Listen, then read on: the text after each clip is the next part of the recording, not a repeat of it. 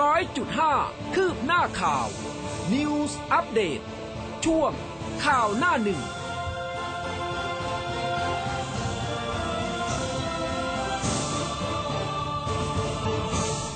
อรุณสวัสดิ์คุณผู้ฟังค่ะ ต้อนรับเข้าสู่เช้าวันพระหัสบดีนะคะ เริ่มต้นเดือนใหม่แล้ว 1 กรกฎาคม 2564 คุณผู้ฟังอยู่กับอุ้มกัสมาค่ะ ครับ ผมผู้เบสสุนีครับ อรุณสวัสดิ์คุณผู้ฟังทุกท่านครับ ค่ะ ก็มาเจอเจอกันในทุกๆวันนะคะ มีไลฟ์ผ่านทาง Facebook ของเราด้วยนะคะ ฝากกดไลค์กดแชร์กันเยอะ ๆ ด้วยค่ะ แล้วก็ หน้าเพจเว็บไซต์ของเรานะคะ news 1 0 0 5 m c o t net ตอนนี้ก็สามารถที่จะรับฟังแล้วก็รับชมกันได้นะคะ ครับก็เรียกได้ว่าสามารถรับชมรับฟังได้ทุกช่องทางนะครับค่ะมากันที่เรื่องของข่าวนะ ช่วงนี้อย่างที่บอกไปนะคะ ร้อนแรงกันทั้งเรื่องของโควิด แล้วก็เรื่องของการเมืองด้วยนะคะ มีหลาย ๆ ประเด็นที่เราก็จะต้องตามติดกันค่ะ ครับผมไปที่หน้าหนึ่งจากหนังสือพิมพ์เดลินิวส์นะครับ บอกว่าอดีตรองผู้ว่าราชการจังหวัดเมียโควิดนะครับพันอินเดียฆ่าชีวิต ตลกโกติช็อกติดเชื้อ เผยไทม์ไลน์ฟันธงไทยวิกฤตหนักระบาดระลอก4นะครับไทยวิกฤตหนักระลอก 4 เลขาธิการสมชยอมรับนะครับว่าโควิดเจาะระบาดระลอก 4 วอนผู้ประกอบการหยุดแคมเปญ จะปิดจะทำไมนะครับวันทำเชื้อระบาดหนักบิ๊กป้อมก็สุดจะยั่วนะครับ ถามร้านอารยะขัดขืนจะเอาอะไรอีกครับ ค่ะจากแนวหน้ากันบ้างค่ะ ระดมเครื่องช่วยหายใจช่วยกทม โคม่า 1,911 ราย เร่งขยาย 5,200 เตียงรับป่วยโควิด สาธารณสุขสำรองเวชภัณฑ์ใช้เกิน 6 เดือน ติดเชื้อรายวันพุ่ง 4,786 ตาย 53 ไทยฉีดวัคซีนแล้ว 9.6 ล้านโดสนะคะ นายกเปิดภูเก็ตแซนด์บ็อกซ์1กรกฎาคมรับนักท่องเที่ยว 100,000คนฟื้นเศรษฐกิจค่ะ ครับ ก็มีบรรยากาศเจ้าหน้าที่ท่าอากาศยานานาชาติภูเก็ตเตรียมความพร้อมต้อนรับนักท่องเที่ยวเข้าจังหวัดภูเก็ต เพื่อรองรับนโยบายภูเก็ตแซนด์บ็อกซ์ โดยก็มีนักท่องเที่ยว 4 ชาตินะครับประกอบด้วย UAE กาตาร์อิสราเอล และก็สิงคโปร์บินตรงเข้าท่องเที่ยว โดยไม่ต้องกักตัวตั้งเป้ารับ1 0 0 0 0แสนนะครับก็พาดหัวเอาไว้บอกว่า นักท่องเที่ยวคึกคักประเดิม 4 ชาติภูเก็ตแซนด์บ็อกซ์คนละครึ่งโอนเงินงวดแรก 1,500 บาท ดีเดย์เปิดภูเก็ตแซนด์บ็อกซ์แล้วบิ๊กตู่ลงพื้นที่ประเดิมนำร่องรับนักท่องเที่ยว 4 ชาติ 4 เที่ยวบินครับ ค่ะ ประกาศใช้ยาแรงสู้ภัยโควิดนะคะ สงขลางัดเคอร์ฟิวห้ามออกจากบ้าน 4 ทุ่มถึงตี4หลังติดเชื้อวันเดียวพุ่ง 157 ราย ปากน้ำยังหนักค่ะ ป่วยอีก 433 นครปฐมติดรายใหม่เพิ่ม 231 ค่ะ สภาล่มภาวะติดเชื้อสสโดดประชุมพปชรพภูมิใจไทย หายเพียบนะครับ ชวนวอนทำหน้าที่ประชุมสภาล่มครับสสรัฐบาลนั้น โดดร่มองค์ประชุมไม่ครบเป็นที่วิพากษ์วิจารณ์ครับ ค่ะพาณิชย์ลดราคาช่วยประชาชน 12,600 รายการลดสูงสุด 85%เริ่ม 1-31 กรกฎาคมนี้ค่ะ ยกฟ้องสุภชัยกับพวกโกงสหกรณ์คลองจันทร์หมื่นล้าน พ้นช่อโกงประชาชนฟ้องซ้ำหลักฐานอ่อน ได้เหตุกันทั่วหน้านะครับศาลยกฟ้องสุภชัยศรีสุภอักษรอดีตประธานบริหารสหกรณ์ เครดิตยูเนียนคลองจันทร์กับพวกรวม 12 คน โกงสหกรณ์กว่า 10,000 ล้านบาท โทษฐานร่วมกันช่อโกงประชาชน แจ้งเหตุฟ้องซ้ำครับ ค่ะตำรวจ 191 รวบแก๊งยา รอบขายผ่านไลน์ส่งทางพัสพัสดุเอกชนนะคะ พบมีลูกค้านับพันตำรวจ 191 ค่ะทลายเครือข่ายแก๊งค้ายานรกกลางกรุง ยึดยาบ้าเฉียดครึ่งล้านกัญชาอัดแท่งอีก 146 กิโล พบพฤติการลอบค้าผ่านกลุ่มไลน์โนบิตะ ส่งผ่านพัสดุนะบริษัทขนส่งเอกชนค่ะ พบว่ามีลูกค้าสั่งของนับพันราย ครับ ก็มีภาพของนายจุรินทร์ ลักษณวิศิษฏ์หัวหน้าพรรคประชาธิปัตย์ รองนายกรัฐมนตรีและรัฐมนตรีว่าการกระทรวงพาณิชย์นะครับเป็นประธานแถลงข่าว โครงการพาณิชย์ลดราคาช่วยประชาชนล็อต 12 นะครับ อันนี้เป็นแบบออนไลน์ เริ่มวันที่ 1 ถึง 31 กรกฎาคมนี้ครับ ค่ะ อินโดป่วยพุ่งเลื่อนการเปิดเกาะบาหลี ออสซี่ล็อกดาวน์อีก 4 เมืองค่ะ ครับ มาที่ 10 ประเด็นข่าวเด่นที่รวบรวมมาฝากเช้านี้ครับ สบคอัปเดตสถานการณ์โควิด ยอดผู้ติดเชื้อสูง 4,786 ราย ผู้เสียชีวิตพุ่งทำลายสถิติ 53 ราย พลเอกประวิทย์ยันรัฐบาลยังไปต่อได้ ถามร้านอาหารเจ่ออารยะขัดขืน ช่วยทุกอย่างแล้วจะเอาอะไรอีก ด้านสบคชุดเล็กวอนหยุดแคมเปญ ดัดหลังผู้ทรงเกียรติเตรียมติดตามรายชื่อ ประจานสสโดดร่ม แฉให้ประชาชนรู้กันแฮชแท็กสภาล่มติดเทรนด์ทวิตเตอร์หลังสสรัฐบาลขาดประชุมหลายคน ขณะที่ฝ่ายค้านอัดไม่ประชุมก็ยุบสภาไปเลย นายกสั่งโรงพยาบาลบุษราคัมขยาย 1,500 เตียงรับผู้ป่วยโควิด ในกทมปริมณฑลด้านผู้ว่าอัศวินตรวจความพร้อม hospitel ตั้งเป้า 10,000 เตียง รองรับโควิดสีเขียว ผู้ว่าหมูป่าเปิดรับคนลำปางกลับบ้านหากป่วยโควิดในพื้นที่ไม่มีเตียงรักษา นายกวอนตรวจสอบข้อมูลห่วง fake news ทำลายบรรยากาศเปิดประเทศวันนี้ รองโฆษกตำรวจเตือนประชาชนระวังมิจฉาชีพนะคะ หลอกขายวัคซีนทางเลือกป้องกันโควิด -19 กตเปิดระเบียบเข้าประเทศรับนักท่องเที่ยวภูเก็ตแซนด์บ็อกซ์ เปิดยอดจองภูเก็ตแซนด์บ็อกซ์15 วัน 1,101 รายนะคะ รวมห้องพัก 13,116 คืน ล่าชื่อร้องรัฐบาลซื้อวัคซีน mRNA ทะลุ 60,000 บุคลากรทางการแพทย์ร่วมแล้ว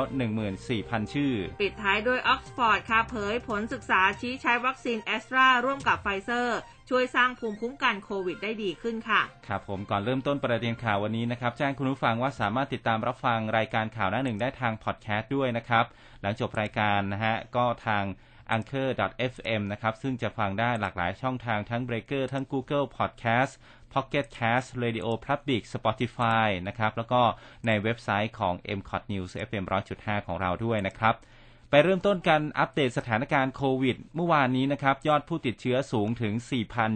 4,786 รายนะครับ ส่วนผู้เสียชีวิตนั้นก็ยังคงทำลายสถิตินะครับ 53 ราย ข้อมูลจากมติชนออนไลน์ครับ ที่ทำเนียบรัฐบาลเมื่อวานนี้นายแพทย์ทวีสิน วิษณุโยธินโฆษกศูนย์บริหารสถานการณ์การแพร่ระบาดของเชื้อไวรัสโควิด -19 หรือสอบคนะครับก็รายงานสถานการณ์ ยอดประจำวัน พบผู้ติดเชื้อโควิด -19 ประเทศไทยอยู่ที่อันดับที่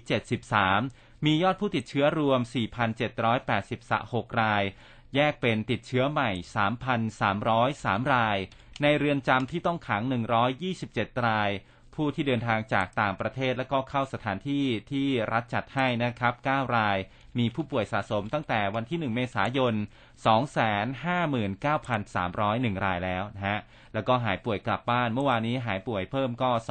2,415 ราย แต่ว่ายอดผู้เสียชีวิตเนี่ย 53 นะครับค่ะอ่าผู้ที่รักษาตัวอยู่ในโรงพยาบาลอยู่ที่ 49,799 รายอืมแต่ที่อาการน่าเป็นห่วงคืออาการหนักนะครับ 1,911 ราย ผู้ป่วยที่ต้อง ใส่เครื่องช่วยหายใจก็ 556 รายนะครับ ซึ่งในที่ประชุมสบค ก็มีการหารือกันในเรื่องของการเตรียมทรัพยากร อาทิเครื่องช่วยหายใจ ซึ่งเครื่องดังกล่าวก็มีการกระจายอยู่ทั่วประเทศ โดยทางกระทรวงสาธารณสุขก็อยู่ระหว่างการรวบรวมทรัพยากร จากต่างจังหวัดมาช่วยในพื้นที่กรุงเทพต่อไปนะครับ ทีนี้ ถามว่าตอนนี้ฉีดวัคซีนไปเท่าไหร่แล้วอืมการฉีดวัคซีนสะสมอยู่ที่9ล้าน6แสน72,706 โดสนะครับ เป็นเข็มที่1อ่าก็แสนแปดนะครับ เกือบแสนเก้าสะสมรวมก็6ล้าน9แสนรายแล้วนะครับในขณะที่เข็มที่2นะครับก็ฉีดเพิ่มไป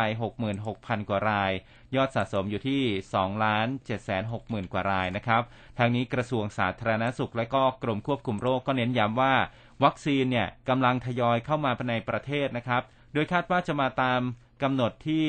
มีการกำหนดเอาไว้นะครับ ระหว่างนี้ก็ขอความร่วมมือหน่วยงานที่เกี่ยวข้อง สร้างการรับรู้สร้างความมั่นใจให้กับประชาชน ว่าวัคซีนจะเป็นอีกหนึ่งช่องทางในการลดการติดเชื้อที่เป็นอาการหนัก และก็ลดการเสียชีวิตได้แน่นอน ส่วนกรณีที่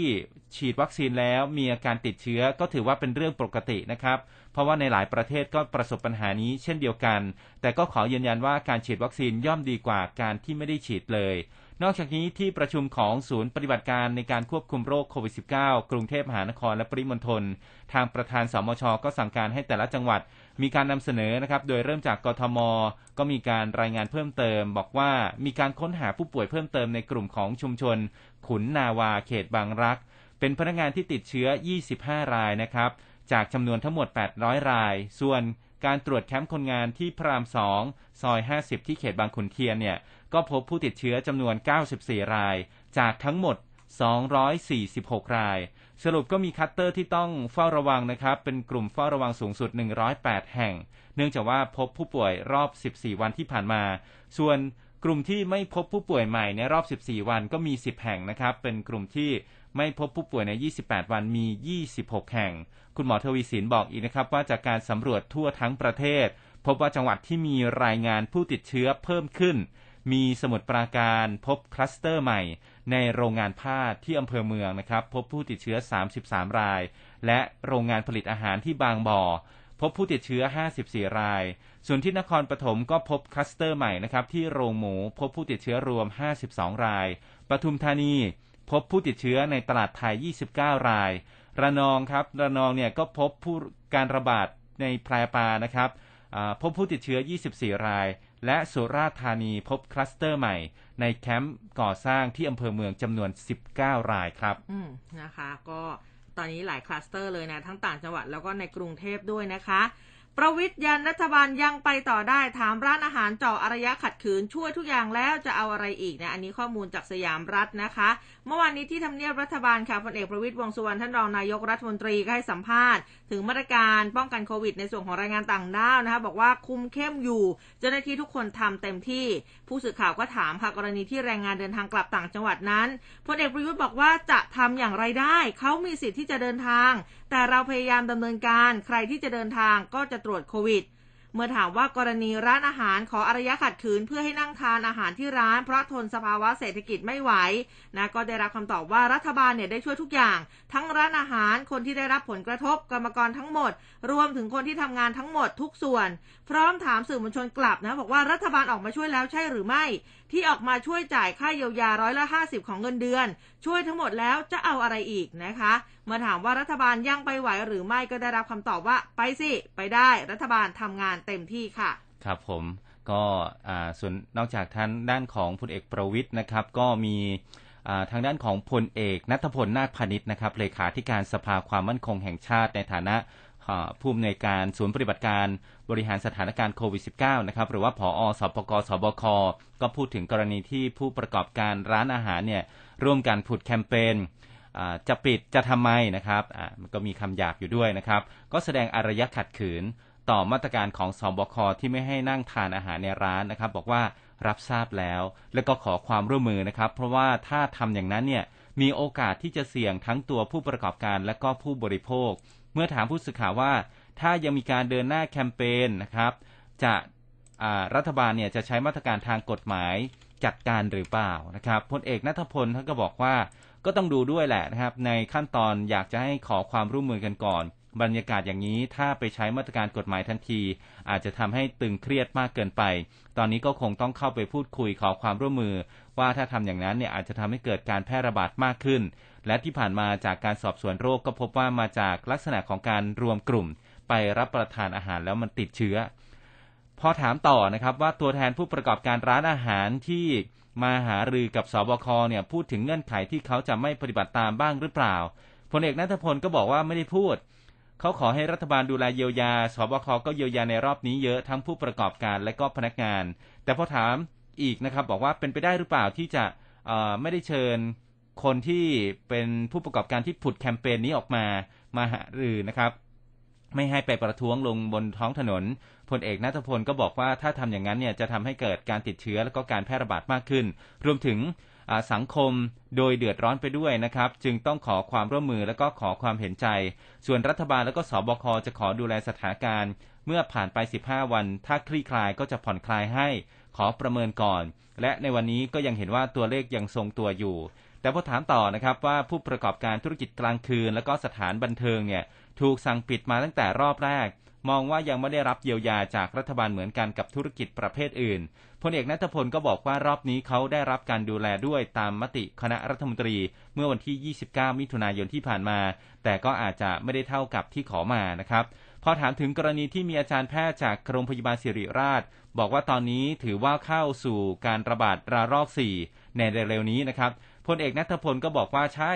เพราะว่าปัญหาปัจจุบันเนี่ยสายพันธุ์เดลต้าที่มาจากประเทศอินเดียมีการแพร่ระบาดเร็ว อาจารย์แพทย์หลายคนก็เป็นห่วง จึงได้เสนอมาตรการต่างๆ ออกมาด้วยความห่วงใยพอถามถึงสถานการณ์ในโรงพยาบาลในจังหวัดชายแดนภาคใต้ โดยเฉพาะปัตตานีที่จะเริ่มรับปริมาณผู้ป่วยไม่ไหวแล้วนะครับพลเอกณัฐพลบอกว่าก็เป็นห่วงเรื่องนี้เช่นเดียวกัน ส่วนกรณีที่พบสารละลายลักษณะเจลอยู่ในขวดวัคซีนของบริษัทซิโนแวคล็อตบางล็อตนะครับ ทางกระทรวงสาธารณสุขก็ยืนยันแล้วว่าสาเหตุเกิดจากอะไร ให้ฟังจากสาธารณสุขเป็นหลักนะครับ แล้วก็ยืนยันว่าไม่ได้การไม่ได้มีการฉีดวัคซีนตัวที่มีปัญหาให้กับประชาชน และวัคซีนก็ไม่ได้เกิดปัญหาตั้งแต่ต้น แต่เกิดจากการจัดเก็บในที่ที่มีอุณหภูมิเย็นเกินไป ไม่ได้เป็นทั้งล็อตนะครับ แล้วก็พบก็เลยมีการแจ้งเตือนประชาชนครับค่ะ กลับมาที่บิ๊กป้อมกันบ้างนะคะ อันนี้เป็นข้อมูลจากแนวหน้าค่ะ บิ๊กป้อมยันพปชรจัดสรรตำแหน่งครอบคลุมทุกทาง งงนะข่าวบอกสอสออยากให้บิ๊กป๊อกออกแรงช่วยนะคะ เมื่อวานนี้ค่ะ ช่วงใกล้ๆเที่ยงที่ทำเนียบรัฐบาลพลเอกประวิตยวงสุวรรณท่านรองนายกรัฐมนตรี ในฐานะหัวหน้าพักพลังประชารัฐนะคะ ก็ให้สัมภาษณ์ กรณีการตั้งตำแหน่งต่างๆ ภายในพักนะที่ถูกมองว่าเป็นการตั้งแค่คนกลุ่มเดียว บอกว่าไม่จริงนะเป็นการตั้งจากทุกกลุ่ม ทั้งประเทศมีตัวแทนจากภาคใต้ภาคตะวันออกภาคตะวันตก แล้วก็ยืนยันยุทธศาสตร์ ให้พปชรเป็นหนึ่งเดียวเรารวมทั้งหมดนะคะเมื่อถามว่ามีการตั้งข้อสังเกตนายสันติพร้อมพัฒพร้อมพัฒนะคะรัฐมนตรีช่วยว่าการกระทรวงการคลัง เป็นผออพักเพื่อปลอบใจนะที่ไม่ได้นั่งเลขาธิการพปชร ท่านก็บอกว่าไม่ใช่นายสันติเนี่ยเป็นผอพักอยู่แล้ว ยืนยันพปชรไม่มีกลุ่มหรือว่ากวน การตั้งคณะกรรมการบริหารพักครั้งนี้ตนดูเอง เมื่อถามกรณีนายนิติธรล้ำเหลือแกนนำกลุ่มประชาชนคนไทยยื่นยุบพปชรต่อกกต ที่ตั้งร้อยเอกธรรมนัฐพรมเผ่ารัฐมนตรีช่วยว่าการกระทรวงเกษตรและสหกรณ์เป็นเลขาธิการพัก เป็นการขัดต่อรัฐธรรมนูญนะก็บอกว่าก็ว่าไปตามกระบวนการถ้าพักทำผิดก็ว่าไป เมื่อถามว่ามีเสียงวิจารณ์ในพปชรค่ะว่าพลเอกอนุพงศ์เผ่าจินดารัฐมนตรีว่าการกระทรวงมหาดไทย ไม่ออกแรงช่วยสนับสนุนการทำงานของสสพปชร โดยพลเอกประวิทย์ก็บอกว่าพลเอกอนุพงศ์ไม่ได้เป็นสมาชิกพักรวมทั้งพลเอกประยุทธ์จันโอชานายกรัฐมนตรีก็ไม่ได้เป็นสมาชิกพักแล้วจะให้เขาทำอะไร ส่วนลูกพักอยากให้พลเอกอนุพงศ์ช่วยสนับสนุนสสพปชรในพื้นที่ต่างๆ นั้น ก็จะรับคำตอบว่าอันนี้เราก็ทำกันอยู่ไม่เป็นไรหรอก นะเมื่อถามถึงการแก้ปัญหาทางเศรษฐกิจพอปชรจะมีนโยบายอะไรออกมาบ้างนะคะพลเอกประวิทย์ก็บอกว่าเขากำลังประชุมกันอยู่ ยังไม่รู้จะเป็นรูปแบบใด เดี๋ยวก็หาว่าตนไม่รู้อีก ส่วนหัวหน้าทีมเศรษฐกิจของพอปชรจะเป็นใครตอนนี้ก็ยังหากันอยู่ แล้วก็เมื่อถามว่ามีเสียงวิจารณ์ค่ะว่าพลเอกประวิทย์นะคะ ชอบบอกแต่ไม่รู้ไม่รู้นะส่วนตัวรู้สึกอย่างไร ท่านก็บอกว่า ก็ผมไม่รู้จริง ๆ ผมถึงบอกไปนะคะ อ่าก็ว่ากันไปนะครับ ทีนี้ไปที่เรื่องของการประชุมสภาเมื่อวานนี้ก็ตามคาดนะครับอ่าสภาล่ม เกิดแฮชแท็กมาเยอะแยะเลยนะครับ ข้อมูลจากเว็บไซต์แนวหน้านะครับ รายงานว่าดัดหลังผู้ทรงเกียรติเตรียมติดรายชื่อประจานสสโดดประชุมนะครับ แฉให้ประชาชนได้รู้กันไปเลยนะครับเมื่อวานนี้ที่อาคารรัฐสภานะครับ นายสมบูรณ์อุทัยเวียนกุล เลขานุการประธานสภาผู้แทนราษฎรแถลงถึงกรณีที่องค์ประชุมสภาผู้แทนราษฎรล่ม ก็บอกว่าจะมีการที่เมื่อวานนี้เขามีการพิจารณาร่างพรบวัตถุอันตรายฉบับที่จุดๆพศนะครับ ก็ได้มีสมาชิกเนี่ยมาลงชื่อทั้งหมด 346 คน แต่ว่าในช่วงที่มีการพิจารณาร่างมาตรา 6 นะครับ ได้มีการนับองค์ประชุมได้แค่ 206 ส่งผลให้องค์ประชุมสภาล่ม ก็ขอเรียนว่ากฎหมายที่เข้าสู่สภามีความสำคัญ ไม่ว่าจะเป็นร่างพรบพืชกระท่อม ที่ได้ผ่านการพิจารณาแล้ว แต่ว่ายังต้องมีการออกกฎหรือว่าหลักเกณฑ์ เพื่อนำมาบังคับใช้นะครับ รวมถึงกฎหมายที่รัฐบาลเสนอมา และเรื่องที่สสเสนอมาทั้งหมดจำนวน 38 ร่าง พรบที่รอการพิจารณานะครับ ถ้าสสคิดว่าไม่สำคัญ อันนี้ก็คิดว่าคือความคิดในฐานะตัวแทนประชาชนที่ไม่รับผิดชอบต่อหน้าที่ของตนเองนะครับ ก็บอกด้วยนะครับว่าวันนี้สภาล่มในการลงมติ 6 มาตรา 6 ของร่างพรบวัตถุอันตราย ดังนั้นเพื่อให้เป็นไปตามข้อบังคับการประชุม และเป็นไปตามรัฐธรรมนูญ ทางสภาก็เตรียมที่จะติดประกาศ เพื่อให้ประชาชนสามารถเข้ามาตรวจสอบรายชื่อสสที่เป็นตัวแทนของพวกเขา ว่าใครแสดงตนไม่แสดงตน หรือว่ามาแล้วไม่แสดงตน ซึ่งประชาชนก็คาดหวังให้สสทำหน้าที่ให้ดีที่สุด เพื่อแก้ไขปัญหาให้ประชาชน แต่ก็ขอให้สสร่วมมือการปฏิบัติหน้าที่ตามมาตรการป้องกันโควิดและฝ่าวิกฤตนี้ไปให้ได้นะครับ ส่วนทางด้านของนางสาวผ่องศรีธาราภูมิ คณะทำงานการเมืองสภาผู้แทนราษฎรบอกว่า วันนี้นะครับ 1 กรกฎาคม ประธานสภาก็นัดประชุมเช่นเคยนะครับ วันนี้ 9 โมงครึ่ง ซึ่งก่อนการประชุมจะเปิดให้สส 30 คนหารือ จากนั้นจะเข้าสู่วาระกระทู้ถามสดด้วยวาจาสามกระทู้นะครับ ต่อด้วยกระทู้ถามทั่วไปหกกระทู้ และก็กระทู้ถามแยกเฉพาะนะครับ โดยนายกรัฐมนตรีหรือว่าผู้แทนจะเป็นผู้ตอบคำถาม ต่อจากนั้นจะเข้าสู่ระเบียบวาระการประชุม ซึ่งต้องมีองค์ประชุมเกินกึ่งหนึ่ง เชื่อว่าจะมีสสเข้าร่วมประชุมกันอย่างพร้อมเพรียง แล้วก็ขอให้ติดตามการทำหน้าที่ของผู้แทนของท่านต่อไปครับ ค่ะ มากันที่เว็บไซต์ Post Today กันบ้างนะคะ ก็คือจากกรณีที่การประชุมสภาผู้แทนราษฎรล่มเมื่อวานนี้เนี่ย โดยมีนายชวนหลีกภัยประธานสภาทำหน้าที่ประธานที่ประชุม 11โมง57 นะคะนายชวนเนี่ยก็เปิดให้สมาชิกเข้ามาแสดงตน เพื่อเข้าสู่วาระการประชุมพิจารณาร่างพรบวัตถุอันตรายค่ะ ก็ปรากฏว่ามีสมาชิกแสดงตนเพียงแค่ 206 คนนะคะ ซึ่งจะครบองค์ประชุม อันนี้ก็ต้องมีสมาชิก42 คนทำให้ไม่ครบองค์ประชุมค่ะ ประธานสภาก็ต้องสั่งปิดการประชุมทันที โดยพบว่าสสซีกรัฐบาลอะก็มีสสพักพลังประชารัฐ แสดงตนเพียง 9 คนนะคะจากสส120 คน เช่นเดียวกับภูมิใจไทยค่ะ ที่มีสสแสดงตน 8 คนจาก 61 คน ประชาธิปัตย์นะคะมีผู้แสดงตน 37 คนจาก 48 คนทางนี้สสหลายคนอยู่ในห้องประชุม มีการพูดอภิปรายแต่ไม่ยอมแสดงตนก่อนลงมติทางนี้ประชาชนในโลกออนไลน์ค่ะ ต่างแสดงความไม่พอใจในกรณีดังกล่าว มีการติดแฮชแท็กสภาล่มนะคะ เพื่อร่วมถกเถียงในประเด็นดังกล่าว จนขึ้นเป็นอันดับหนึ่งเทรนด์ทวิตเตอร์ในประเทศไทย โดยหลายฝ่ายก็ตั้งข้อสังเกตค่ะบอกว่าเหตุใดจึงล่มนะคะ ในเมื่อมีสสนั่งอยู่ในสภา แล้วก็เป็นช่วงที่ประชาชนกำลังลำบากจากสถานการณ์โควิด -19 หลายความเห็นนี่ก็บอกว่าหากสสไม่อยากทำงานแล้วควรจะยุบสภาซะ เพื่อไม่ให้เสียภาษีของประชาชนต่อไปโดยหลายคนค่ะยังว่าสสไม่เข้าประชุมเนี่ยยังได้รับเงินเดือน แต่ประชาชนเนี่ยไม่มีเงินแล้วนะคะ ขณะที่ทวิตเตอร์ของกลุ่มการเมืองต่างๆ ก็ออกมาพูดถึงกรณีดังกล่าวด้วยสสฝากฝ่ายค้านหลายคนค่ะออกมาบอกว่า หากไม่พร้อมก็ควรจะเลือกตั้งใหม่นะอย่างเช่น ทางคุณวนาวันวิภา ไม้สนนะสสก้าวไกลนะที่บอกว่าที่จริงองค์ประชุมมาครบนะคะ แต่องค์ประชุมส่วนใหญ่เป็นฝ่ายค้านค่ะ รัฐบาลไม่พร้อมที่จะประชุม พอรู้ว่าคนของตัวเองไม่มาก็ มาไม่พอเนี่ยนะคะ ก็จะเลือกจะทำการประชุมในวันนี้เนี่ยล่ม เพราะถึงโหวตไปฝ่ายตัวเองก็โหวตแพ้ เนื่องจากสสขาดประชุมเยอะทำไม่พร้อมทำงานก็เลือกตั้งใหม่ดีกว่านะ แฮชแท็กประชุมสภาแฮชแท็กยุบสภานะคะครับก็ว่ากันไปถึงกับนั่งไม่ติดเลยนะครับ ทางด้านของฝากฝั่งของวิปพอพพปชร มีการส่งลายระดมให้สสเข้าประชุมสภาในวันนี้นะครับหวั่นว่าจะเป็นการล่มรอบสองนะครับ ข้อมูลจากเว็บไซต์สยามรัฐนะครับ ผู้สื่อข่าวรายงานว่าในการประชุมสภาซึ่งมีการพิจารณากฎหมายวัตถุอันตรายเนี่ยนะครับ ก็ปรากฏว่าเมื่อถึงช่วงการตรวจนับองค์ประชุมก็สสมาแสดงตนแค่ 206 คนตามที่รายงานไป ไม่ครบก็ทำให้สภาล่มนะครับโดยในส่วนสสของซีกรัฐบาลมีสสพักพลังประชารัฐแสดงตนเพียงแค่ 9 คนจากทั้งหมด 120 คน ภูมิใจไทย 8 จาก 61 แล้วก็ประชาธิปัตย์มีแสดงตน 37 คนจาก 10 48 คนทำให้องค์ประชุมต้องล่มไปนะครับ ส่งผลให้สสฝ่ายค้านออกมาแถลงข่าวตีกินความดีความชอบในการร่วมประชุมสภาล่าสุดนะครับ เมื่อช่วงเย็นวานนี้ ผู้สื่อข่าวก็รายงานว่าทีมวิปของพักพลังประชารัฐก็ส่งข้อความในแอปพลิเคชัน Line กลุ่มสสพักพลังประชารัฐ ให้สสเข้าร่วมประชุมสภา โดยบอกว่าเรียนสมาชิกพักพลังประชารัฐ วันพฤหัสบดีที่ 1 กรกฎาคมนี้จะมีการประชุมวาระปกติของสภา เวลา9นาฬิกา30 นาที วาระการประชุมหารือกระทู้สด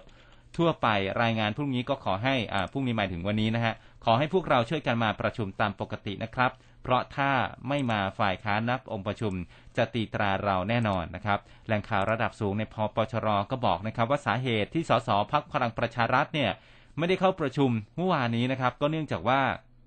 ได้แสดงเหตุจำนงชัดเจนเกี่ยวกับสถานการณ์โควิด -19 ที่ระบาดขณะนี้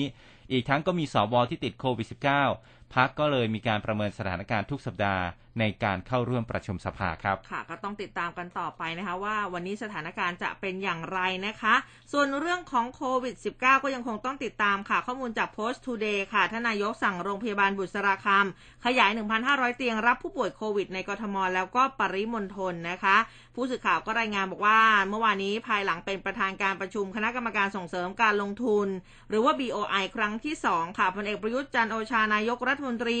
มอบหมายให้นายอนุชาบุรพัชชัยศรีโฆษกประจำสำนักนายกตอบคำถามแทนสื่อนะคะนายอนุชาก็บอกว่าท่านนายกเนี่ยได้ฝากสื่อสารถึงสื่อมวลชน เรื่องโรงพยาบาลบุษราคำค่ะ ซึ่งนายกมีคำสั่งให้ขยายเตียง ทั้งผู้ป่วยสีเหลืองแล้วก็สีแดงนะคะ โดยมีการเพิ่มเตียง 1,500 เตียง ตอนนี้รวมเป็น 3,700 เตียงค่ะ สามารถรับผู้ป่วยสีแดงเพิ่มเติมได้ 125 เตียง แล้วก็จะเร่งดำเนินการให้เสร็จภายในสัปดาห์นี้ เพื่อแบ่งเบาภาวะโรงพยาบาล ในกรุงเทพแล้วก็ปริมณฑล นอกจากนี้นะคะในส่วนจังหวัดต่างๆ ค่ะได้มีการดำเนินการผ่านกระทรวงมหาดไทย ผู้ว่าราชการจังหวัดเพื่อบูรณาการร่วมกับสาธารณสุขจังหวัดนะคะในการดูแลลูกจ้าง แล้วก็แรงงานที่เดินทางกลับภูมิลำเนาในการปิดแคมป์คนงานค่ะ อันนี้ก็อยากให้ประชาชนสบายใจนะคะ ครับผมก็อีกท่านผู้ว่านะครับผู้ว่าอัศวิน ก็ไปตรวจความพร้อมฮอสพิทอลในกรุงเทพมหานครนะครับ ก่อนที่จะเริ่มเปิดรับผู้ป่วยตั้งเป้า 10,000 เตียงรองรับโควิดสีเขียวนะครับ ข้อมูลจากผู้จัดการออนไลน์นะครับ รายงานบอกว่าพลตำรวจเอกอัศวินขวัญเมือง ผู้ว่าราชการกรุงเทพมหานคร ตรวจความพร้อม โรงพยาบาล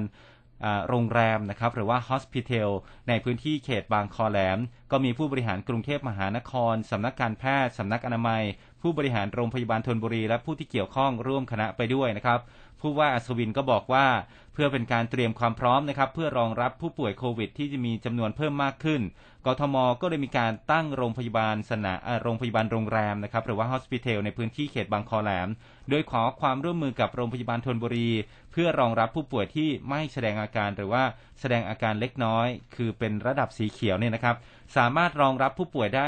380 เตียง ก็จะเริ่มเปิดรับผู้ป่วยในวันที่ 5 กรกฎาคมนี้ จะเน้นรับผู้ป่วยที่เป็นคนไทยที่เข้ารับการรักษาที่ฮอสพิทอลส่วนแรงงานต่างด้าวนะครับ จะนำส่งเข้ารักษาที่โรงพยาบาลอื่นๆ เช่น โรงพยาบาลสนามของกรุงเทพ ทั้งนี้นะครับ กทมก็ยืนยันว่าพร้อมดูแลผู้ป่วยทุกคน ทั้งที่เป็นคนไทยหรือว่าต่างด้าวสำหรับจำนวนเตียงผู้ป่วยสีเขียวในสังกัดกรุงเทพมหานคร ก่อนหน้านี้เนี่ย ทางกทมก็มีเตียงรองรับ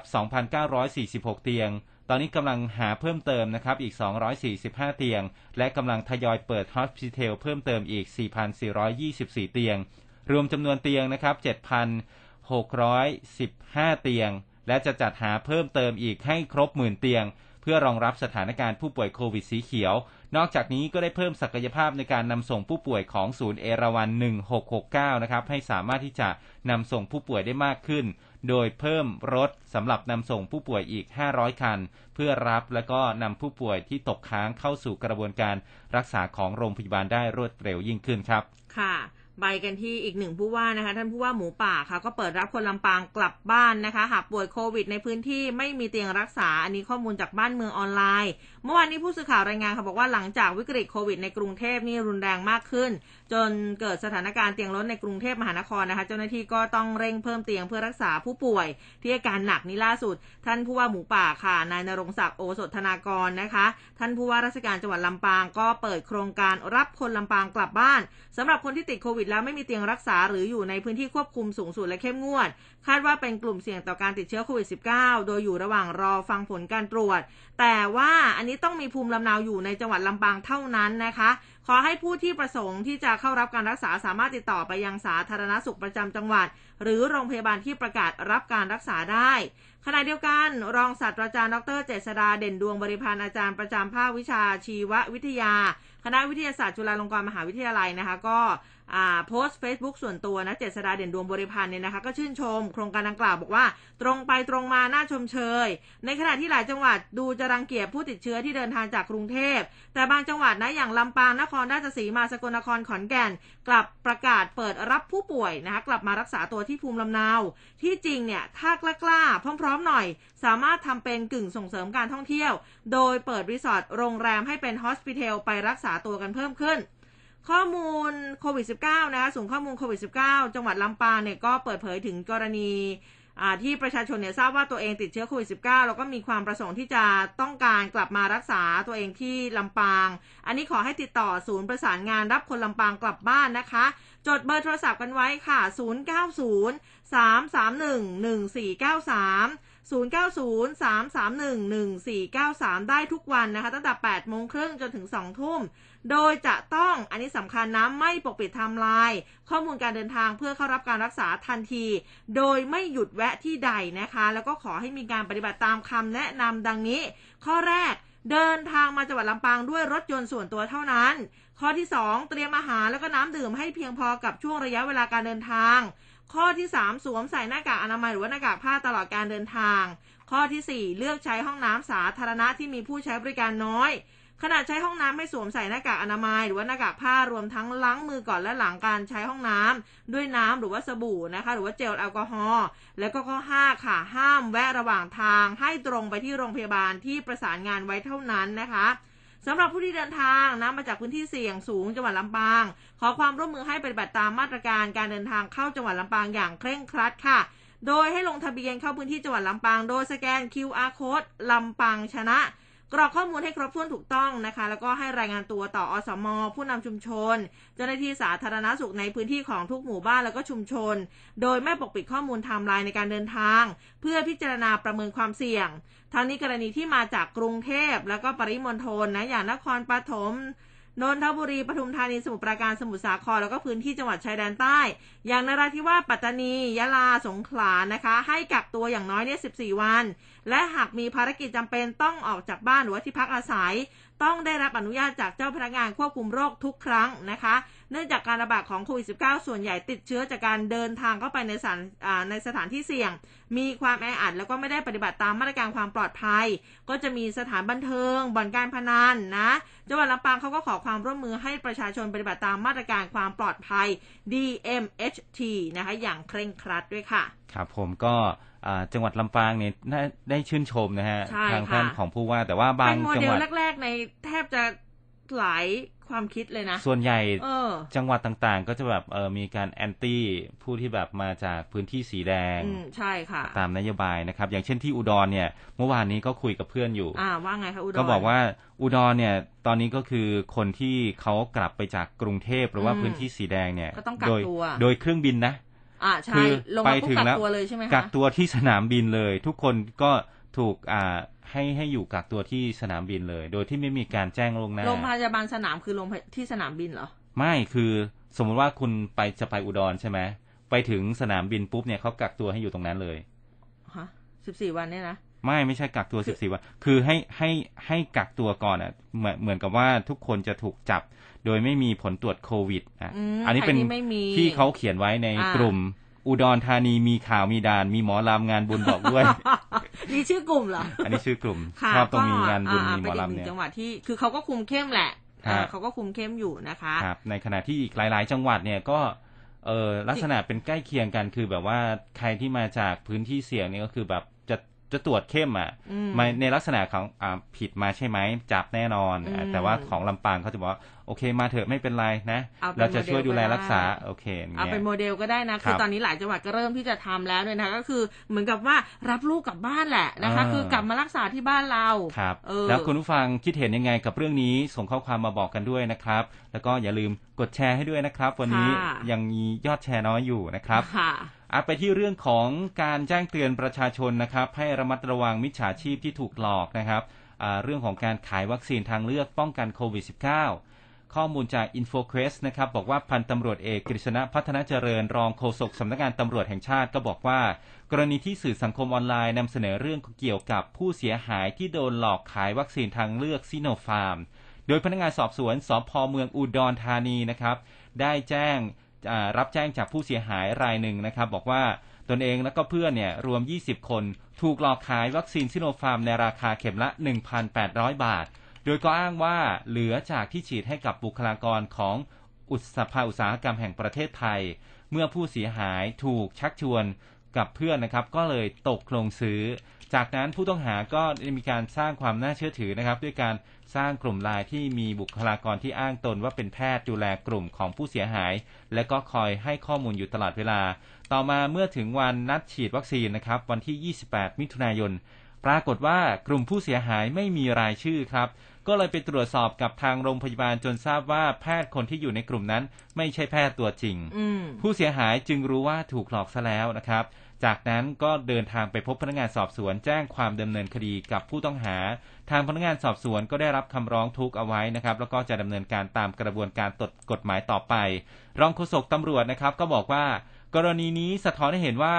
แม้จะอยู่ในช่วงการแพร่ระบาดโควิด -19 นะครับแต่ว่าอาชญากรรมทางเทคโนโลยี ในรูปแบบช่อโกงผ่านสื่อสังคมออนไลน์ก็กำลังแพร่หลายในทุกกรณีนะครับเนื่องจากว่าเป็นวัคซีนที่ จากวันนี้เนี่ยเป็นวัคซีนที่ป้องกันโควิด -19 ที่กำลังเป็นที่ต้องการเหล่ามิจฉาชีพจึงใช้ช่องว่างนะครับ ในการกระทำความผิด ซึ่งนอกจากจะเป็นการกระทำผิดกฎหมาย แล้วก็ยังเป็นการซ้ำเติมจิตใจของประชาชนด้วย การกระทำลักษณะนี้เข้าข่ายความผิดฐานนำเข้าสู่ระบบคอมพิวเตอร์ด้วยข้อมูลคอมพิวเตอร์อันเป็นเท็จนะครับในประการที่น่าจะก่อให้เกิดความเสียหายแก่ประชาชน อันนี้มีโทษจำคุกไม่เกิน 5 ปี ปรับไม่เกิน 100,000 บาท หรือทั้งจำทั้งปรับ และก็ความผิดฐานฉ้อโกงด้วยนะครับ มีโทษจำคุกไม่เกิน 3 ปี ปรับไม่เกิน 60,000 บาท หรือทั้งจำทั้งปรับ และก็กฎหมายอื่นๆ ที่เกี่ยวข้องด้วย ซึ่งในฐานะฐานความผิดนี้นะครับ ก็เป็นความผิดต่อส่วนตัว หากต้องการ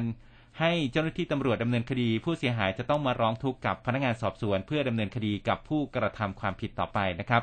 ที่ผ่านมาเนี่ยทางด้านของผู้บัญชาการตำรวจแห่งชาติก็มีนโยบาย ให้ทุกหน่วยในสังกัดสำนักงานตำรวจแห่งชาติเฝ้าระวังสืบสวนปราบปรามผู้กระทำความผิดเกี่ยวกับอาชญากรรมทางเทคโนโลยีอย่างเต็มรูป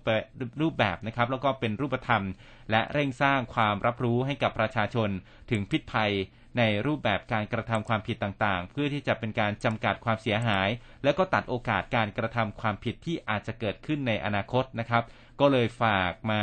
แจ้งเตือนนะครับว่าแนวทางในการป้องกันการถูกหลอกขายวัคซีนโควิด -19 เนี่ยต้องตรวจสอบที่มาที่ไปให้แน่ชัดนะครับว่าวัคซีนมีอยู่จริงหรือไม่ โดยตรวจสอบกับหน่วยงานนั้นๆ โดยตรงอย่าหลงเชื่อ แม้ว่าบุคคลที่มาชักชวนเนี่ยจะน่าเชื่อถือเพียงใดก็ตามนะครับถ้าเป็นไปได้ก็ไปลงทะเบียนฉีดวัคซีนกับหน่วยงานของภาครัฐ เนื่องจากว่าจะมีข้อมูลที่ชัดเจน สามารถตรวจสอบได้ แล้วก็ขอให้ประชาชนติดตามข่าวสารอยู่เสมอนะครับ เพื่อให้รู้เท่าทันกลโกงของเหล่ามิจฉาชีพ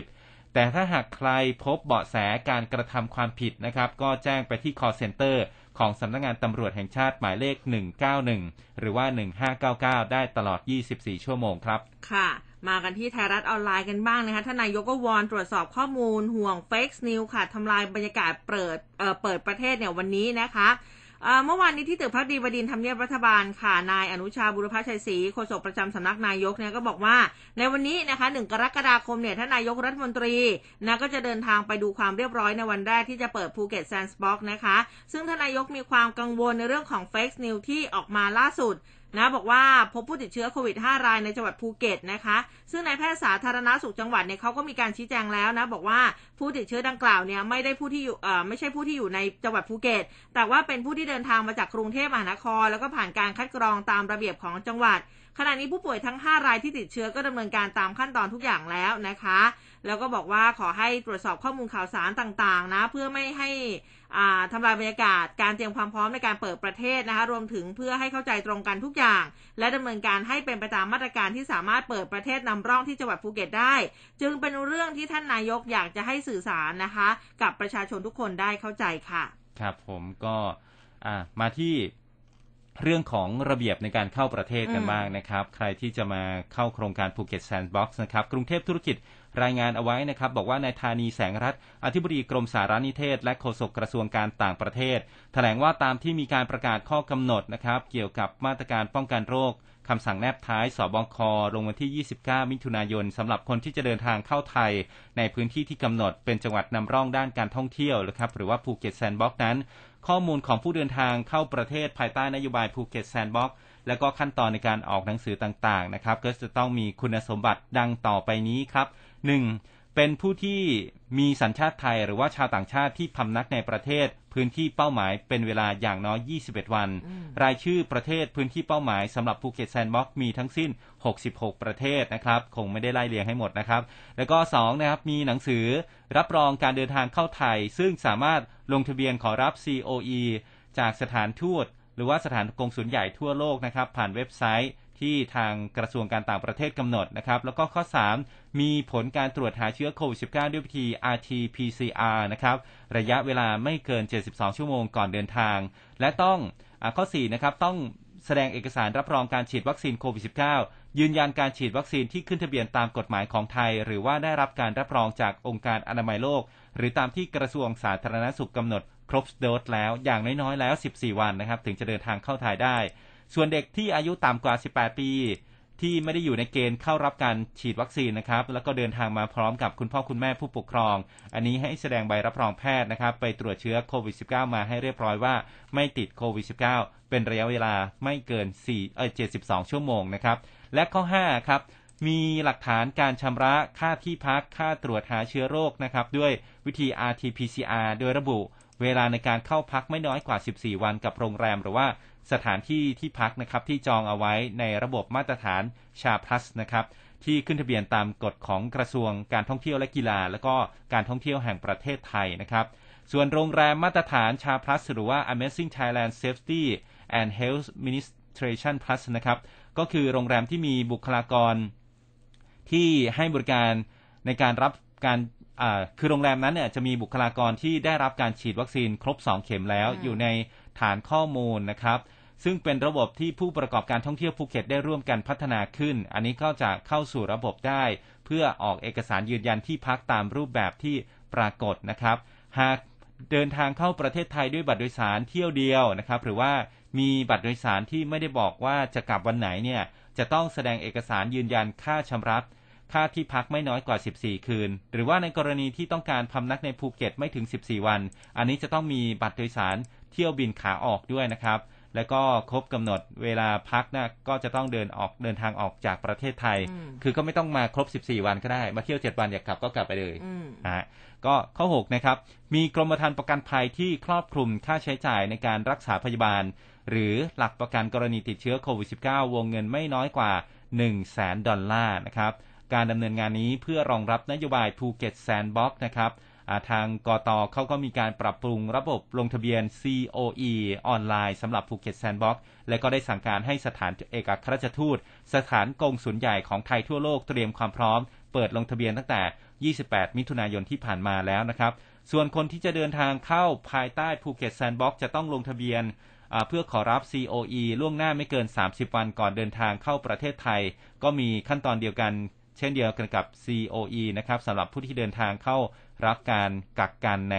State Quarantine นะครับหรือว่าตามปกติมีตอนนี้ก็มีผู้มาลงทะเบียนแล้วเนี่ย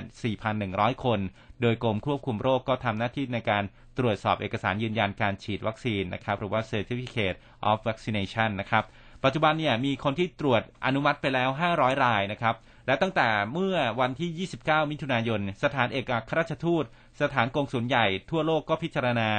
ออก COE สำหรับนักท่องเที่ยว โปรแกรมภูเก็ตแซนด์บ็อกซ์นะครับที่มีข้อกำหนดเพิ่มเติมให้ผู้ลงทะเบียนเนี่ยขอ COE ต้องแสดงหลักฐานการชำระค่าตรวจโควิด แล้วก็ค่าที่พักโรงแรมเนี่ยสามครั้งนะครับหรือว่าประมาณ 8,000 บาท เพื่ออำนวยความสะดวกนะครับเมื่อมาถึงไทยนะครับ แล้วก็มีการกำหนดการเดินทางถึงไทย 1 กรกฎาคมนี้ แล้วก็ทางททท จะจัดให้มีการตรวจหาเชื้อโควิด -19 ที่ภูเก็ตตามระยะเวลาที่พำนัก จึงจะสามารถยกเว้นค่า การตรวจโควิด -19 ได้ครับ ค่ะ ยังอยู่ที่ภูเก็ตแซนด์บ็อกซ์นะคะ เปิดยอดจองภูเก็ตแซนด์บ็อกซ์15 วันค่ะ 1,101 รายนะ รวมห้องพักเนี่ย1,300อ่อ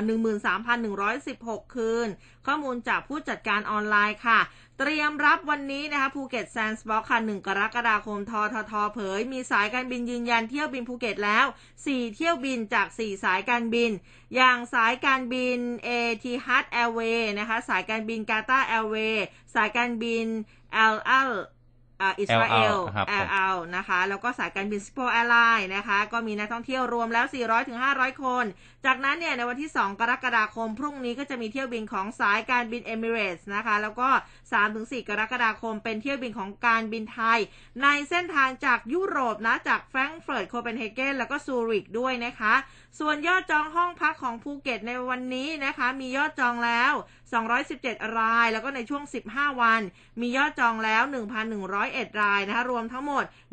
13,116 ห้อง โดยเฉลี่ยต่อคนเนี่ยจะพักประมาณ 12 คืนด้วยกันนะคะแผนการเปิดเมืองภูเก็ตหรือว่าภูเก็ตแซนด์บ็อกนี้นะคะก็เป็นโครงการเปิดจังหวัดภูเก็ต เพื่อรับนักท่องเที่ยวต่างชาติก็จะถือเป็นต้นแบบหรือว่าโครงการนำร่อง ในการเปิดรับนักท่องเที่ยวของอจังหวัดท่องเที่ยวอื่น ๆ ต่อไปนะอย่างสุราษฎร์ธานี ก็จะมีเกาะสมุยเกาะพังงานเกาะเต่านะคะ จะเปิดเมืองท่องเที่ยวนะก็จะเริ่ม 15 กรกฎาคม จังหวัดกระบี่ค่ะก็จะมีเกาะพีพีเกาะไงเกาะหาดไร่เลนะคะ เริ่มช่วงกรกฎาถึงสิงหาจังหวัดเชียงใหม่นะคะอำเภอเมืองอำเภอแม่แตงอำเภอแม่ริมอำเภอดอยเต่า จังหวัดชนบุรีค่ะ พัทยาบางละมุงสัตหีบ จังหวัดบุรีรัมย์อำเภอเมือง สนามช้างอารีนาก็จะเริ่มภายในกันยายนนี้นะคะ ซึ่งนักท่องเที่ยวต่างชาติที่จะมาท่องเที่ยวยังภูเก็ตเนี่ยเขาบอกว่าต้องมาจากประเทศที่ได้รับการรับรอง ต้องได้รับวัคซีนโควิดครบโดสอย่างน้อย 14 วัน ต้องได้รับอนุญาตจากกระทรวงการต่างประเทศในการเดินทางเข้าประเทศหรือว่า COE ต้องพักอยู่ในโรงแรมนะคะชาพลัสอย่างน้อย 14 วัน แล้วก็อยู่ในภูเก็ตอย่างน้อยเนี่ย 14 วันก่อนเดินทางไปจังหวัดอื่น แต่ว่าตอนนี้ปัญหาหลักๆ เอาจริง ๆเขาบอกว่ามันอยู่ที่เรื่องของ COE ว่ากระทรวงต่างประเทศเนี่ยจะออกทันหรือเปล่านะคะอันนี้ก็เป็นปัญหาเห็นว่าเมื่อวานนี้หลายสื่อเลยนะคะ ก็เล่นเรื่องนี้อยู่เหมือนกันนะคะ เพราะว่าคือเขาอยากมาอืมแต่ถ้า COE มันออกไม่ทันเนี่ยเขาก็มาไม่ได้ครับเออผมก็ต้องดูกันต่อไปนะคะฮะอะตอนนี้ก็มาหลักไม่ได้เยอะมากเท่าไหร่นะครับอืมก็น่าจะพอรับได้กันนะครับ ก็เป็นการ เหมือนการนำร่องอะอืมอ่าก็จะได้มีความพร้อมในการต้อนรับนักท่องเที่ยวต่อไปนะครับค่ะอ่าข่าวต่อไปนะครับสบค วอนประชาชนมั่นใจมาตรการป้องกันโควิด รองรับภูเก็ตแซนด์บ็อกซ์ในวันที่ 1 กรกฎาคมนี้นะครับ ข้อมูลจากเว็บไซต์ไทยโพสต์นะครับรายงานจากทำเนียบรัฐบาลบอกว่านายแพทย์ทวีศิลป์ วิษณุโยธินโฆษกสบค ก็รายงานสถานการณ์ประจำวันพูดถึงเรื่องของข้อกำหนดอ่าเรื่องของภูเก็ตแซนด์บ็อกซ์นะครับที่จะมีการเปิดในวันนี้ โดยจะมีเที่ยวบินเข้ามาสี่เที่ยวบินตามที่คุณอุ้มรายงานไปเรียบร้อยแล้วนะครับ ระหว่างนั้นก็ต้องมีการอพอมาถึงภูเก็ตก็ต้องอยู่เกิน 14 วันก่อน แล้วก็ระหว่างนั้นก็ต้องมีการการตรวจหาเชื้อซ้ำอีก 2 รอบ จึงจะทำให้ประชาชนมั่นใจในมาตรการดังกล่าวนะครับ พอถึงถามถึงกรณีที่ประชาชนจากกรุงเทพ ที่จะเดินทางไป 4 จังหวัดชายแดนภาคใต้ ซึ่งเป็นพื้นที่ควบคุมสูงสุดและเข้มงวด อันนี้ต้องขอเอกสารยืนยันการเดินทางเข้าพื้นที่กทมยังไง เนื่องจากว่า มีการไปขอที่สำนักงานเขตแล้วได้รับการปฏิเสธ คุณหมอทวีสินก็บอกว่าจากการปรึกษาฝ่ายกฎหมายของสบคแล้วก็ได้รับคำยืนยันว่า ข้อกำหนดฉบับที่ 25 เนี่ยนะครับ มีเจตนาให้เฉพาะคนที่เดินทางออกจาก 4 จังหวัดชายแดนภาคใต้ ต้องมีเอกสารเดินทางการออกจากพื้นที่ โดยขออนุญาตจากทางการ เพราะว่าอย่างที่ทราบว่ามีการติดเชื้อโควิด -19 ในพื้นที่จำนวนมากและมีข่าวเรื่องของการเดินทางออกนอกพื้นที่ไปยังจังหวัดอื่นแล้วทำให้มีการติดเชื้อเป็น10จังหวัด จึงทำให้เกิดข้อกำหนดนี้ขึ้นมา ส่วนคนที่จะเดินทางเข้าพื้นที่นะครับอ่าคณะกรรมการโรคติดต่อจังหวัดจะต้องออกมาตรการขึ้นมาโดยให้ฝ่ายกฎหมายของสบคนะครับอ่าไม่ได้ยืนยันว่าอ่าถือโดยทางฝ่ายกฎหมายของสบคไม่ได้ยืนยันว่าแต่ละจังหวัดต่างๆ เนี่ยจะต้องมีใบเอกสารที่จะต้องมาโชว์ก่อนเข้าจังหวัดหรือไม่ แต่ถ้าถามว่าจำเป็นหรือไม่ก็ไม่จำเป็นที่จะต้องมีใบเอกสารดังกล่าว แต่ทางที่ดีขอให้ตรวจสอบจากทางจังหวัดเพื่อให้ได้รับข้อข้อมูลที่ชัดเจนก่อนอืมอย่างไรก็ตามนะครับ ทั้ง 4 จังหวัดก็สามารถมีข้อปฏิบัติที่คณะกรรมการโรคติดต่อจังหวัดเนี่ยนะครับเข้มงวดกว่าจังหวัดอื่นได้ เช่น ถ้าหากเดินทางเข้ามาในกรทม แล้วก็เป็นพื้นที่สีแดงเข้มเหมือนกันต้องอยู่ในพื้นที่สำหรับกักตัว 14 วัน เช่นเดียวกับแรงงานที่เดินทางกลับคืนสู่ท้องถิ่นในภาคอีสานก็ต้องถูกกักตัว 14 วันเพื่อดูอาการ แต่ไม่ต้องมีใบเอกสารไปให้ดูกัน คือถ้ามาจากกรุงเทพก็ไม่ต้องมาเอกสารว่าเออมาจากกรุงเทพอะไรอย่างเงี้ยนะครับค่ะอืมนะอันนี้ก็เรื่องของเอกสงค์เอกสารนี่ก็ต้องดูดีๆนะใช่บางทีคือมันเยอะมากจริงๆนะเรื่องของเอกสารนั่นคือนู่นเมื่อนี่คืนเนี่ยนะเมื่อคืนนี้เองทางจังหวัดสงขลาเนี่ยก็มีข่าวออกมาตอนแรกบอกว่าเคอร์ฟิวอืมอ่าเคอร์ฟิวหนึ่งเดือนนะครับ ตั้งแต่สี่ทุ่มถึงตีสี่ พออีกไม่นานสองสามชั่วโมงต่อมาอืมทางประชาสัมพันธ์จังหวัดก็โพสต์ขึ้นมาบอกว่าอ่าไม่ได้มีการเคอร์ฟิวนะเป็นการแค่ขอความร่วมมือ งดออกจากเคหสถานเท่านั้นนะครับค่ะแต่ว่าถ้ายังจะไปก็ไปได้อยู่อืมแต่ว่าขอนะสี่ทุ่มถึงตีสี่อย่าไปไหนกันเลย ช่วงนี้นะคะก็อาจจะต้องติดตามในเรื่องของข่าวสารตามจังหวัดต่างๆนะคะครับที่ที่คุณผู้ฟังอยู่กันนะคะเพราะว่าตอนนี้เนี่ยส่วนใหญ่จังหวัดต่างๆ เขาจะมีเพจ Facebook อืมก็คอยรายงานแต่ว่าอันนี้ก็ฝากอีกเหมือนกันนะ เพราะว่าบางคนเนี่ยอาจจะเข้าไม่ถึงในเรื่องของโซเชียลมีเดียใช่ครับก็ต้องมีการประชาสัมพันธ์กันด้วยนะคะเพราะว่าอาจจะตกข่าวกันได้อืมนะคะเอาละค่ะเดี๋ยวไปพักกันสักครู่หนึ่งนะคะ กลับมาในช่วงของสายฟ้าพยากรณ์กันค่ะ ร้อยจุดห้าคืบหน้าข่าว News อัปเดตช่วงข่าวหน้าหนึ่ง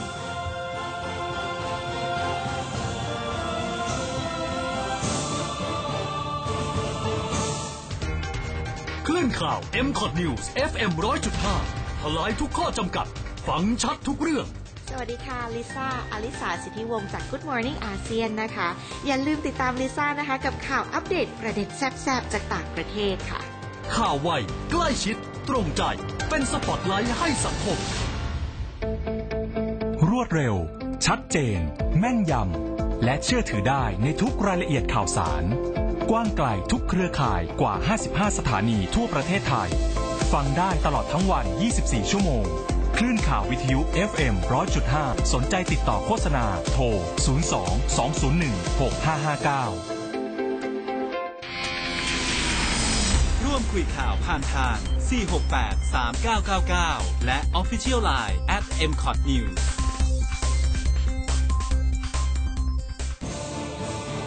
ร้อยจุดห้าคืบหน้าข่าว News Update ช่วงข่าวหน้าหนึ่ง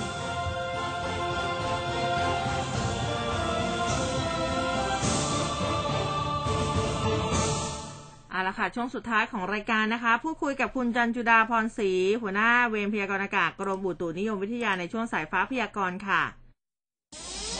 สายฟ้าพยากรณ์โดยกรมอุตุนิยมวิทยา สวัสดีสวัสค่ะดีครับสวัสดีค่ะค่ะสำหรับเช้าวันที่หนึ่งกรกฎาคมนะ อากาศจะเป็นอย่างไรกันบ้างคะช่วงนี้ฝนจะตกไหมคะคือช่วงช่วงนี้นะคะ ก็คือปริมาณฝนก็ยังคงน้อยอยู่อะนะคะ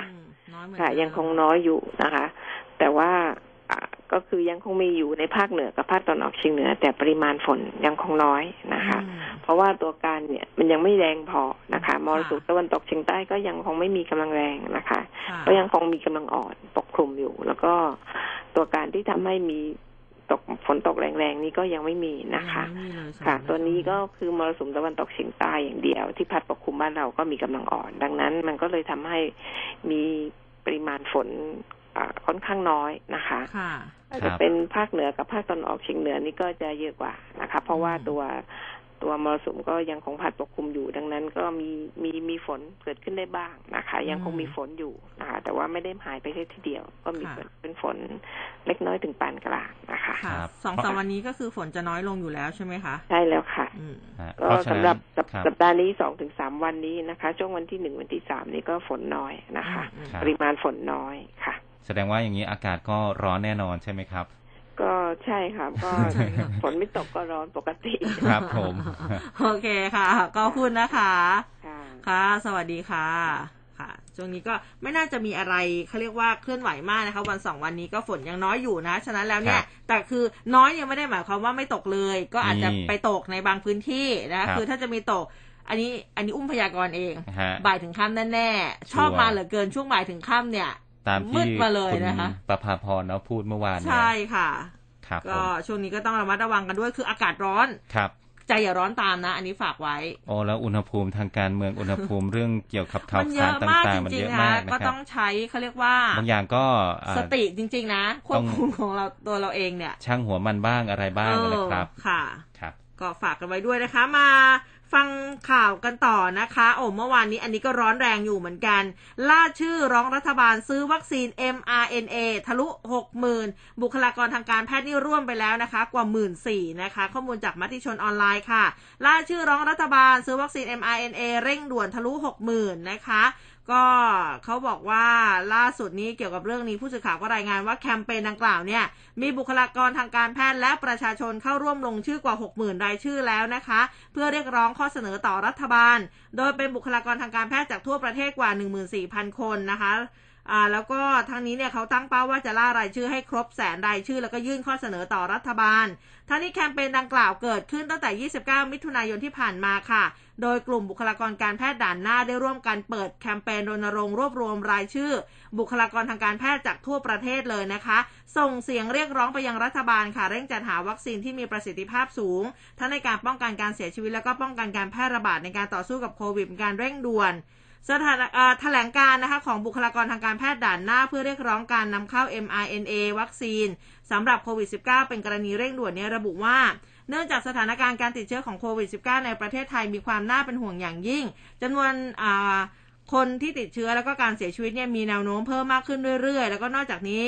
ทางบุคลากรทางการแพทย์มีความเป็นห่วงว่าสถานการณ์อาจจะแย่ลงได้ เนื่องจากสายพันธุ์เดลต้ามักจะมีการแพร่กระจายได้อย่างรวดเร็วกว่าสายพันธุ์อื่น ในมุมมองทางการแพทย์ในขณะนี้ประเทศไทยจำนวนบุคลากรจำกัดค่ะ วัสดุอุปกรณ์รวมถึงสถานที่จำเป็นในการรองรับผู้ป่วยโดยเฉพาะผู้ป่วยวิกฤตมีความจำกัด ทางบุคลากรทางการแพทย์ได้ตระหนักถึงความสำคัญในการเร่งการนำเข้า mRNA วัคซีน ซึ่งในทางการแพทย์ถือว่าเป็นวัคซีนที่มีประสิทธิภาพสูง จะมีประโยชน์อย่างยิ่งในแง่การป้องกันการเสียชีวิต การป้องกันการแพร่ระบาดได้สูง ซึ่งจะนำมาซึ่งประโยชน์ต่อการควบคุมโรคโควิด -19 ทางกลุ่มบุคลากรทางการแพทย์ด่านหน้าขอเรียกร้องให้รัฐบาลรวมถึงองค์การเภสัชกรรม มีการนำเข้า mRNA วัคซีนนะคะก็คือไฟเซอร์แล้วก็โมเดอร์นาเข้ามาเป็นการเร่งด่วนเพื่อทำการสร้างภูมิคุ้มกันให้กับประชาชนต่อไปค่ะ ครับผมอ่ามาที่อีกหนึ่งข่าวนะครับ คุณผู้ฟังกรมการแพทย์เผยว่าผู้ป่วยโควิดนะครับสมัครใจกักตัวที่บ้านกว่า 30 ราย ย้ำทำเฉพาะพื้นที่ที่ไม่มีเตียงเพียงพอเท่านั้นนะครับ ข้อมูลจากมติชนออนไลน์ นายแพทย์สมศักดิ์อัคศินอธิบดีกรมการแพทย์กระทรวงสาธารณสุข พูดถึงแนวทางในการรักษาผู้ป่วยโควิด -19 นะครับ กลุ่มอาการสีเขียวที่แยกกักตัวที่บ้านหรือว่า Home Isolation นะครับ ก็บอกว่าสถานการณ์เมื่อวานนี้พบผู้ติดเชื้อรายใหม่ยังสูงอยู่จำนวนผู้ป่วยรอเตียงก็ยังไม่ดีขึ้นเลยนะครับ เรียกได้ว่าตึงมาก โดยเฉพาะในพื้นที่กรุงเทพและก็หน่วยงานที่เกี่ยวข้องก็พยายามเต็มที่ที่จะเปิดเตียงรองรับเพิ่มเติม เช่น โรงพยาบาลธรรมศาสตร์ โรงพยาบาลวชิรพยาบาล และก็โรงพยาบาลรามาธิบดี ที่จะเปิดเตียง ICU เพิ่ม 50 เตียงนั้น ก็คาดว่าจะสามารถเปิดได้วันที่ 1 กรกฎาคมนี้แหละครับ สอดคล้องกับที่แพทย์เฉพาะทางจบใหม่จะเข้าปฏิบัติหน้าที่พอดี ขณะที่นายแพทย์ธงชัยกีรติหัตถยากรนะครับรองปลัดสอทอเนี่ยก็บอกว่าอยู่ระหว่างการจัดสรรจำนวนพยาบาล ICU เข้ามาช่วยนายแพทย์สมศักดิ์ก็บอกนะครับว่านอกจากนี้ในส่วนของโรงพยาบาลราชพิพัฒน์นะครับแล้วก็โรงพยาบาลผู้สูงอายุบางขุนเทียน ก็จะมีการยกระดับเพื่อรองรับผู้ป่วยสีเหลือง แล้วก็ส่งต่อผู้ป่วยสีเขียวไปยังฮอสพิทอลต่อไป เช่นเดียวกับโรงพยาบาลในสังกัดกรมการแพทย์นะครับจะมีการจับคู่โรงแรมแห่งหนึ่ง เปิดเตียงรับผู้ป่วยอีกราวๆ 300 เตียงสำหรับแนวทางในการให้ผู้ป่วยอาการสีเขียวมาดูแลตัวเองที่บ้านนั้นนะครับที่เริ่มดำเนินการไปแล้ว ตอนนี้มีรายงานผู้แจ้งความประสงค์ผ่านสายด่วน 1668 มาประมาณ 30 รายแล้วนะครับ แต่ว่าไม่ใช่ทุกรายที่จะได้รับอนุญาตให้ดูแลตัวเองที่บ้านนะครับ ต้องมีการประเมินทั้งเรื่องของอาการ ความสามารถในการอยู่คนเดียว และก็อื่นๆด้วย รวมทั้งมีรายงานจากทางสิริราชนะครับ ซึ่งมีผู้ป่วยที่ walk in เข้ามาตรวจที่สิริราช แล้วก็พบว่าติดเชื้อเนี่ยประมาณร้อยราย แต่ก็อยู่ที่ดุลพินิษของทางการแพทย์นะครับ ส่วนสังกัดกรทมนั้นยังไม่ได้รับรายงาน อย่างไรก็ตามต้องย้ำนะครับว่าให้ผู้ป่วยดูแลตัวเองที่บ้านนั้น จะทำได้เฉพาะพื้นที่ที่มีปัญหาเตียงไม่เพียงพอเท่านั้น และหากพื้นที่ใดยังมีเตียงว่างอยู่ ก็จะต้องรับผู้ป่วยเข้าไปดูแลทั้งหมด นายแพทย์สมศักดิ์บอกนะครับว่าการที่ผู้ป่วยดูแลตัวเองที่บ้านนั้นอาจจะมีข้อเสียอยู่ 2 อย่างคือ 1. สุขภาพแย่ลงหากไม่มีคนดูแลจะอันตรายได้นะครับ แต่เรามีคนดูแจกวัคซีนวัดออกซิเจนนะฮะไม่ใช่ว่าแจกวัคซีนนะแจกที่วัดออกซิเจนในเลือดปรอทวัดไข้แล้วก็มี telemed มาคุยกันวันละหนึ่งถึงสองครั้ง แล้วก็รายงานไข้อ่า ออกซิเจน อาการถ้าอาการไม่ดีเมื่อไหร่นั้น ก็ต้องส่งต่อมาที่โรงพยาบาลนะครับอืมนะคะ ก็อันนี้ก็เป็นแนวคิดนะคะ ถ้าใครเขาเรียกว่าคือเขาต้องมีการประเมินแหละประเมินก่อนว่าแบบว่าสามารถอาการไม่ได้หนักมากทำได้ไหมอะไรไหมเพราะบางทีเนี่ย บ้านอาจจะไม่ได้สะดวกในการกักตัวก็ได้ คนเยอะก็ได้เหมือนโอ้ช่วงนี้นี่ก็จะมีแต่หลาย ๆ คนก็ถือว่าเป็นการรับผิดชอบแต่ว่าก็แบบก็เป็นห่วงเพราะว่าเห็นจากข่าวนะคะ ก็มีออกมานอนกันที่รถบ้างอะไรบ้างเจ้าหน้าที่เขาก็ต้องคือต้องมาพาไปอะก็มีอยู่เหมือนกันนะคะยังไงช่วงนี้ก็รักษาสุขภาพกันด้วยนะคะเอาละค่ะขอบคุณคุณฟังนะครับที่ทุกท่านที่ติดตามรับฟังแล้วก็ส่งข้อมูลต่างๆ เข้ามากดไลค์กดแชร์ให้ด้วยนะครับ ค่ะเดี๋ยวพรุ่งนี้เจอกับเราได้ใหม่เวลาเดิมนะคะตีห้าจนถึงหกโมงเช้าแล้วก็วันนี้วันแรกคนละครึ่งเฟสสามรับซับรับตังกันด้วย เติมเงินกันด้วยนะขอให้โชคดีกันทุกคนด้วยนะครับเอาวันนี้วันแห่งความหวังนะคะ เราสองคนลาไปก่อนค่ะ สวัสดีค่ะ สวัสดีครับร้อยจุดห้าคืบหน้าข่าว